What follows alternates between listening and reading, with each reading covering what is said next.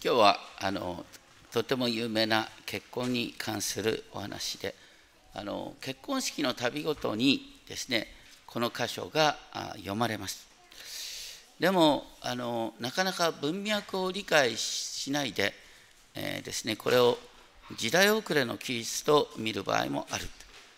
あのこんなことが本当にあったんですけれどもフィンランドでですね25年間国会議員を務めてきたラサネンさんという女性議員ですけれどもマタイ19章をもとにして結婚は一人の男性と一人の女性の間のものであると述べ続けることでですね LGBT の方々を差別する民族的扇動を行っていると言ってあの訴えられたっていうんですね。最長6年間の禁錮刑に相当するという罪だっていう訴えを受けたんですね。キリスト教会が一斉に反発していると報じられています。一方ですねイスラム教諸国ではあの同性愛なって死刑なんですよ。あの国によりますけれども少なくともサウジアラビアだとか、まあ、アフガニスタンのねタリバン政権になったらもうこれはあの LGBT の議論することすらもありえない。ということになっております。でもこの聖書の箇所っていうのはもともとどういう文脈かっていうとねパリサイ人たちがあの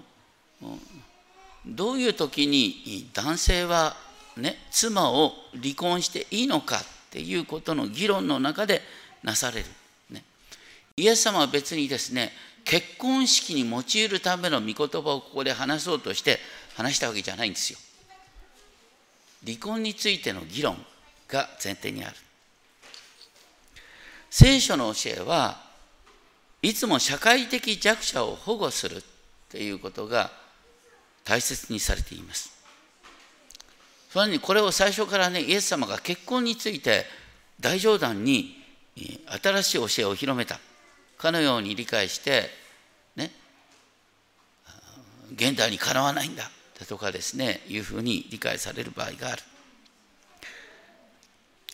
実はこのマタイの福音書の18章から、ね、始まる18章から20章に至るお話はイエス様の第4の説教なんですけどもそれはキリストの共同体に関する教え。でも19章1節から大きな転換点になる。それは19章1節からですねイエス様はそれまではイエス様の活動はガリラヤ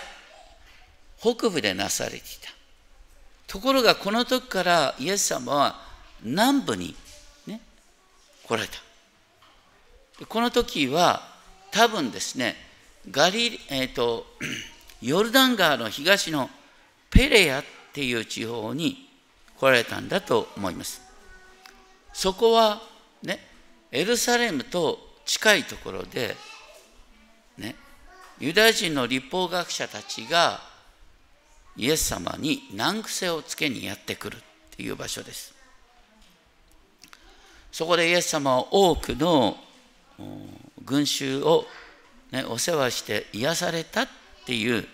記事があります。でそこで3節パリサイ人たちが身元に来てイエス様を試みようとした。イエス様を罠にかけるためにパリサイ人たちは質問したんです。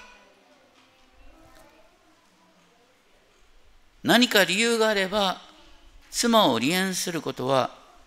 立法にかなっているでしょうか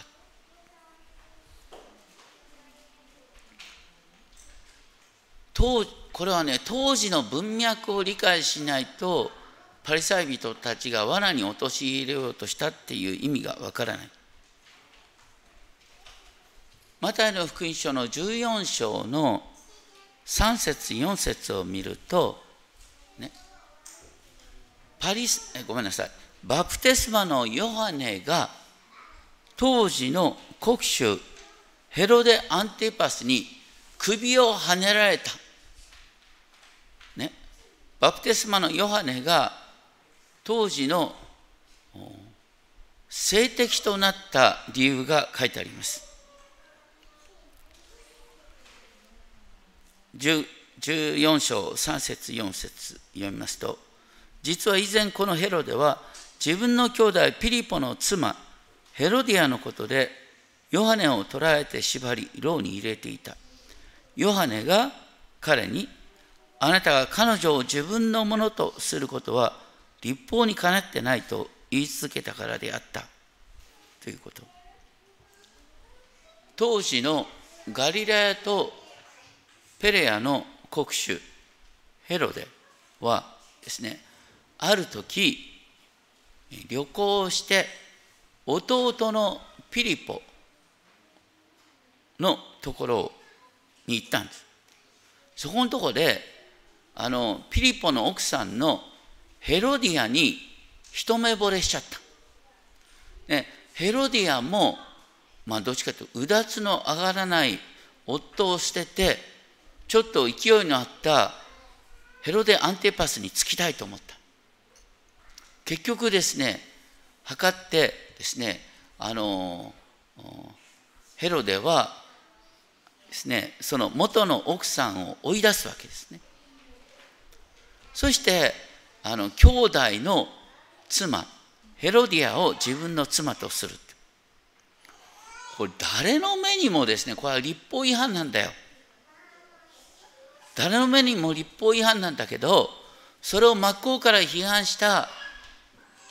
バプテスマのヨハネは首はねられちゃったの。で同じようにだからね当時のパリサイ人はイエス様を罠にかけてねみんながね期待していることは当時のねあのみんなに支持されるですねあのスーパースターイエス様は真っ向からヘロデを批判してほしいってみんな思ってるのよ。だからこう離婚についてですねきちんと発言してほしいって迫ったんです。それに対してイエス様は真っ向からですね質問に答えようとしなかった。あのねイエス様の対応を見てるとね結構参考になるのよ。人から聞かれたことをそのまま素直に答える必要ないのよ皆さん。質問する人の勝手なんだから。質問する人の勝手に合わせる必要はない。イエス様はその時ですね真っ向から質問に答える代わりに結婚とはどういうものかっていう原点に立ち返ることをなさったそれが4節から6節の言葉4節から6節の言葉は結婚式の旅ごとに読まれる箇所です。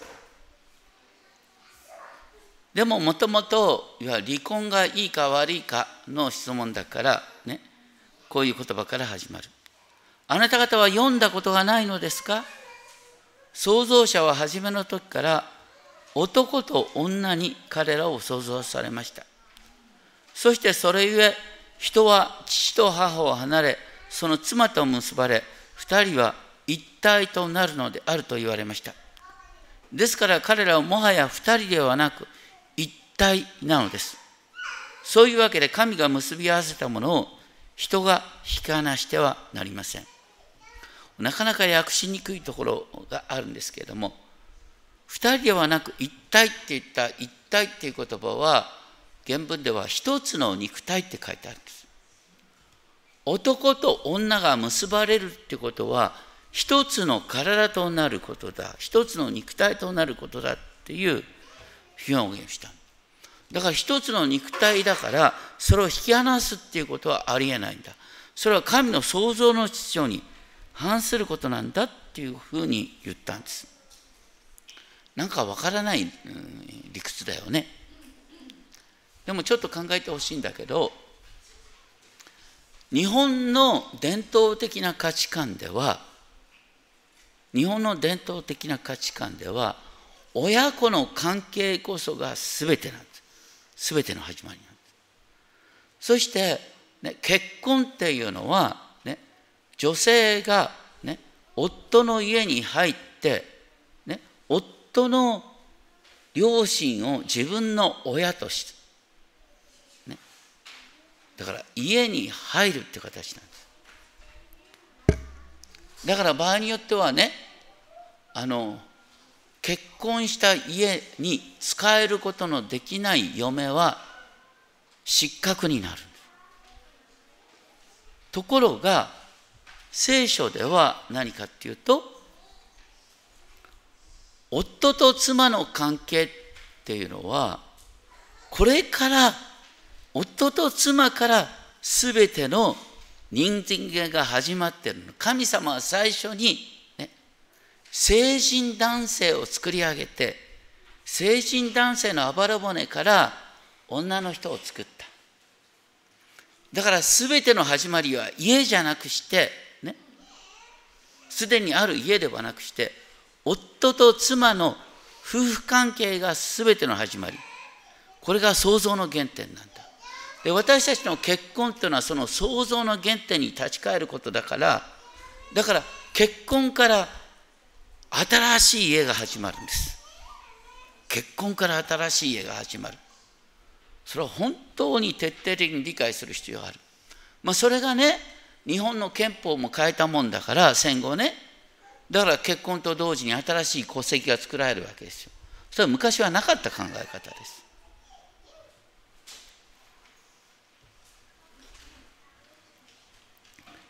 でもね今も昔も離婚っていうのはあるよね。でそれに対してイエス様は結婚っていうのは創造の原点に立ち返ることだからね原則的に離婚は考えようがないんだよっていうことをまずバーンと言うわけですね。でも一応よくよく文脈を見てほしいんだけどもね言葉にあの男が妻を夫が妻を離婚できる理由なんです。実は女性が夫をから離れていいか悪いかは議論になってないんです。女性が弱い立場だったから。とにかくイエス様はね、どういう時に夫が妻を追い出していいかっていう議論に入る代わりにこの結婚の原点に立ち返りました。でこれが現代の結婚式で用いられる。だから現代の結婚式では夫と妻それぞれが神の前に、ね、制約するんです。私は夫として妻としての責任を果たし続けるっていう請求した後ね知識知識者が宣言するんです。誰々さんと誰々さんは神と教会との前において神聖なる夫婦の制約をしました。神聖なる夫婦の制約。それへ父と子と精霊の皆によってこの2人が夫婦であることを宣言します。って言ってその後用いられるのがねこの19章のですね6節の言葉。神が結び合わせたものを人が引き離してはなりません。これ面白いね。はっきり言うとみんな現代の人々は好きで結婚してんだよ。勝手なんだはっきりすると。結婚する人の勝手なんだよ。結婚する人の勝手で結婚したものをイエス様は神が結び合わせたものっていうんですよ。そこには神の摂理があって神が結び合わせたもの神が結び合わせたものを人が引き離してはなりません厳密に言うと神が結び合わせたものを男の都合で妻を追い出してはいけないっていうのが文脈なんですね。でそれに対してパリサイ人たちはイエスに質問した。それではなぜモーセは命じたんですか？遺言状を渡すようにと。そして彼女をさらせるように。これは新明記24章っていうところを開かないと意味がちんぷんかんぷんです。これは開いてください。新明記24章。新明記24章っていうのはね、モーセ5章の5番目でしょ、新明記24章。旧約の356ページですね、新科学2017年版では。新明記24章を開くと、このように書いてあります。人が妻をめとり、夫となった後でもし妻に何か恥ずべきことを見つけたために気に入らなくなり離縁状を書いてその女の手に渡し彼女を家から去らせた場合なんですがあのこの文章はね24章の4節まで続く文章なんです。ところがしばしば、ね、当時の理解そして今の訳においてもですね例えばあの聖書協会共同訳ではですねあの一節で切られて去らせることができる、ね、女を去らせることができるで丸になっちゃう。それからあの元の新海訳第2版では、ね、嫌な女がいたら離縁状を書いて晒せなければならないで丸になってるんです。でも現在の、ね、この新海訳、またほとんどの英語の訳では、文章を切っちゃいけないんです。これはね、要するに、奥さんが嫌になって晒せるようなことがあった時に、あった時にね、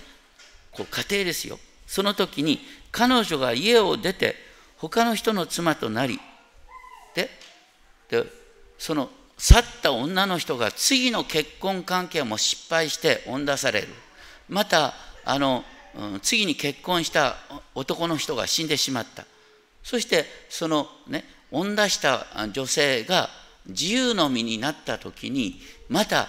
家に戻すことができるかっていうことが議論なんです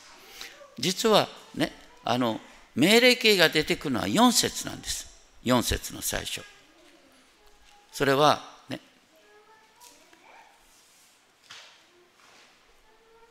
この追い出した奥さんを元に戻していいのか悪いのかっていう再々婚に対する質問だった。その時に、ね、この新明記24章で書いてあるのは、ね、一度去らせた女をもう一度自分のもとに戻すことはできないんだよ。もうすでにその人は他の男性のものに一度なってしまったんだから戻すなんてことを考えちゃいけない。どういう意味かわかる？要するに言ってることはですね気まぐれで奥さんを追い出すなんていうことはありえないんだよ。ね、離婚するってことは永遠の別れになるんだよ。それは本来の神の御心に反するんだよっていうですね要するに離婚しちゃいけないっていう警告なんですよ。ところが当時の立法学者はね男性しか立法学者じゃないから男どもは自分の勝手にこの立法を理解したんです。どんなふうに理解したかっていうとね女に恥ずべきことが見っかった時にはさらせていいんだ晒せる権利があるんだっていうふうに読んだんです。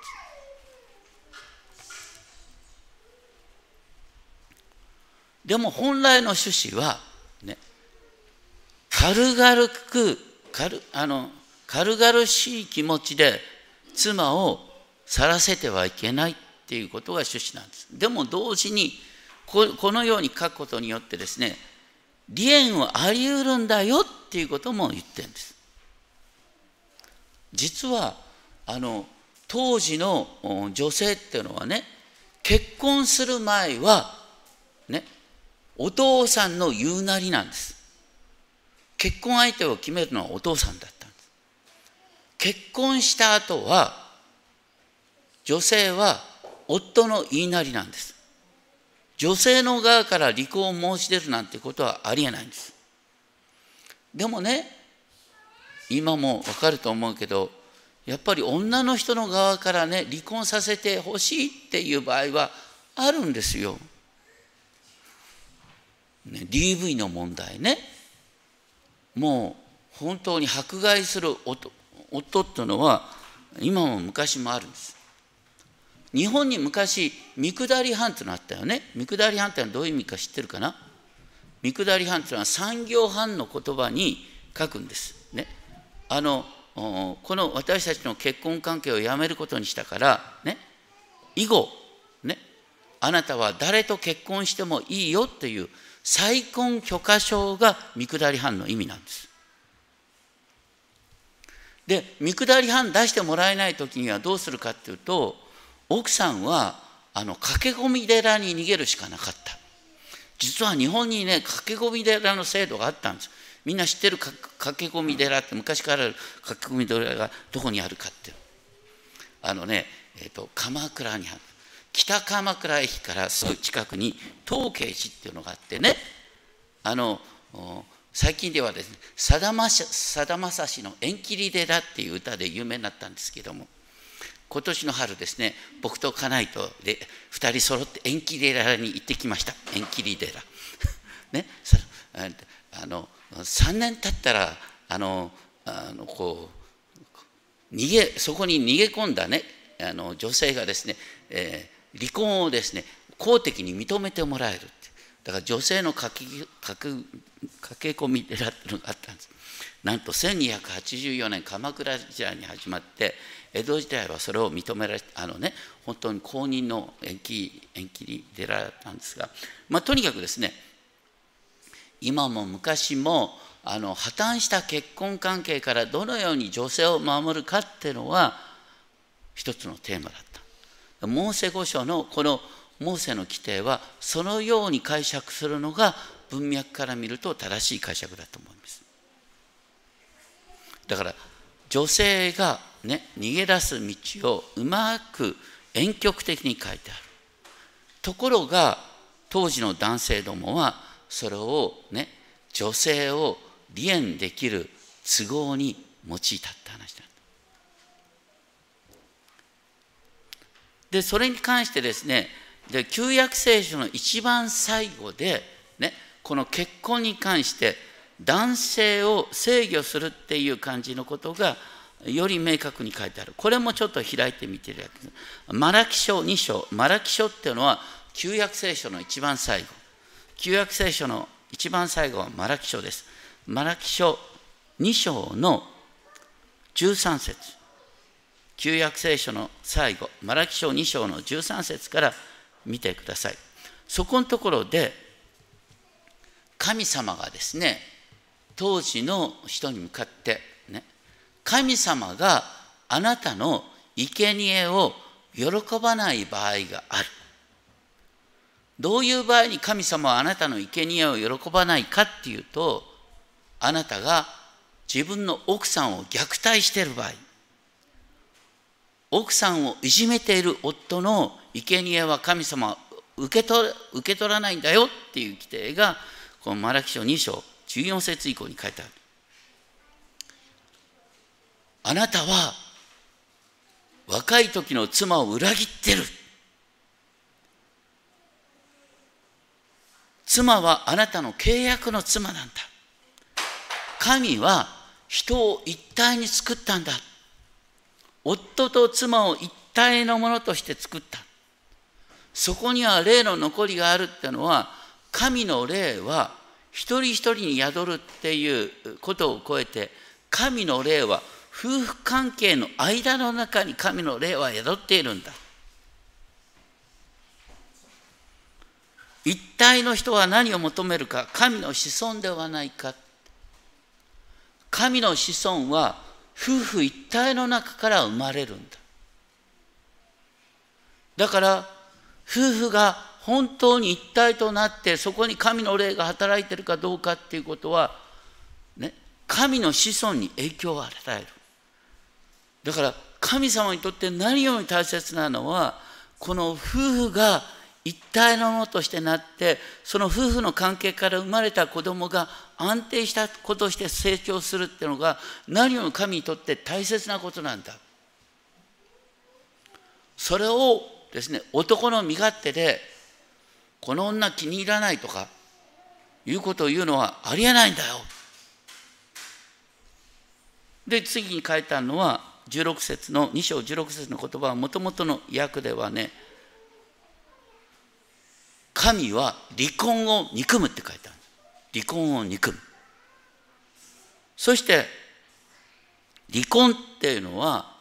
いわゆる暴虐いわゆる社会に対する暴力である。離婚はあなただけの問題じゃなくて社会全体に対する害悪であるっていうことをここで強調してるんです。だからマラキ書2章の文脈では男の身勝手な形で奥さんを追い出すっていうことをありえないんだっていうことを警告するのが旧約聖書の最後なんです。だからイエス様がここでね結婚について述べた時に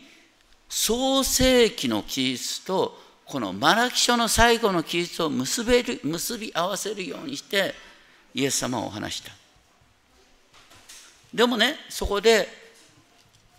イエス様の言い方なんですけどもね。じゃあなんでモーセが一見ね離婚を正当化するような回りくどい言い方をしたのかっていうことなんですけどもそれはあなた方の心がかたくななので心がかたくななためどうしてもうまくいかない夫婦関係があるどうしてもうまくいかない夫婦関係から女性を救い出すための、ね、可能性としてモーセはそれを話したんだっていうことをまず第一に言ってます。それともう一つはですねこの文脈から言えることなんですけれども当時は一夫多妻ってのあったけど一夫多妻は本来のあるべき姿じゃなかった。なんで一夫多妻が必要になったんですか？それは昔あまりも戦争が多かったんですよ。だってねイスラエルの民だって約束の地にわざわざさ行って約束の地の住民を根絶やしにしなさいなんてもう途方もない命令があったんだからから男はバッタバッタと死んでいくんですよ若い男は。だから結婚適齢期になるとですねやっぱり男女の比率が合わなくなる。で女性の社会的立場がないからねやっぱりあの人の男性にね解消なごめんなさい。経済力のある男性はですね複数の女性の世話をすることによって女性を守るっていうことが、ね、ありえた。でもそれは本来の姿じゃないんだよ。実はイエス様のこの、ね、結婚に関する言葉から、ね、えー、創造の秩序として結婚というのは一組の男性と一組の女性が一体のものとなることだっていうことを宣言し直すことによってここから一夫多妻というのはなくなるんですよ。明確に言うとこの後のパウロの手紙において一夫多妻というのはダメっていうことが明確に言われるんですね。だからイエス様の言葉から一夫多妻なくなったんですよ。それとそれともう一つはねイエス様の言葉からね男性が女性を追い出すってことはありえないって話になっていくんです。でもねあの唯一追い出しうる理由があった。それは何かっていうと19章9節ね。あなたの奥さんが、ね、浮気をした場合。これはねみだらな行いが発覚した時には離縁できるだけど厳密に言うとみだらな行いをした場合はこれ死刑なんだよ。だから離縁っていうよりはもう死刑に該当することだからでこれをね現代的に言い換えるとどういうことになるかっていうと英語の結婚式においては言われる言葉死が2人を分かつまでっていう言葉ねあの日本ではあの結婚式に死なんていうねうん忌ましいの言葉を使っちゃいけないことになってるから死が2人を分かつまでっていう言葉は入れないんですね。生涯にわたってっていうふうに言い換えるんですけどもともとは死が2人を分かつまでっていうのはここから生まれてくるんですね。でもあのそれにしてもねあの当時のパリサイ人が理解したじゃあねあのとさっきの新明記24章新明記24章に戻ってあの女性に恥ずべきことを見出した場合のあの恥ずべきことっていうのはどういうことなのかっていうのが当時のパリサイ人の間で議論された。であの当時理解した、ね、女性の恥ずべき行いっていうのはこういうことなんです。あのよくね女性ごめんなさい 嫌味じゃなくて聞いといてね女の人、ね、妻が夫の料理を台無しにした時ね離縁状の理由になったっていうんですねそれから頭を覆わないで頭にかぶり物を飾らかぶらないで公の場所に出かけて街をぶらぶらしてあらゆる男とおしゃべりをしてねユダヤ法にユダヤ法に違反する女性。それからねこれもやっちゃいけないよ。夫の前で夫の親の悪口を言う。これはダメよ。うちの家内なんか言わないよなんつってね。とにかくですね。夫の親の悪口って言ったら終わりなんだよね。それから家の中で話してる言葉が隣に聞こえるような大声でわめく。これはいけないまあとにかくそういうことをする女性はね、えー、ふさわしくない恥ずべき女性として離縁する理由理由になるっていうことをねとうとうと当時のパリサイ人が議論したんだよ。これ現在ミッショナーってやって、ちゃんと記録残ったんだよ。ね。もうそれからねひどいのはねあのイエス様の後でですね超有名なですねあの立法学者でラビ・アキバっていう人がいるラビアキバさんはこう言った。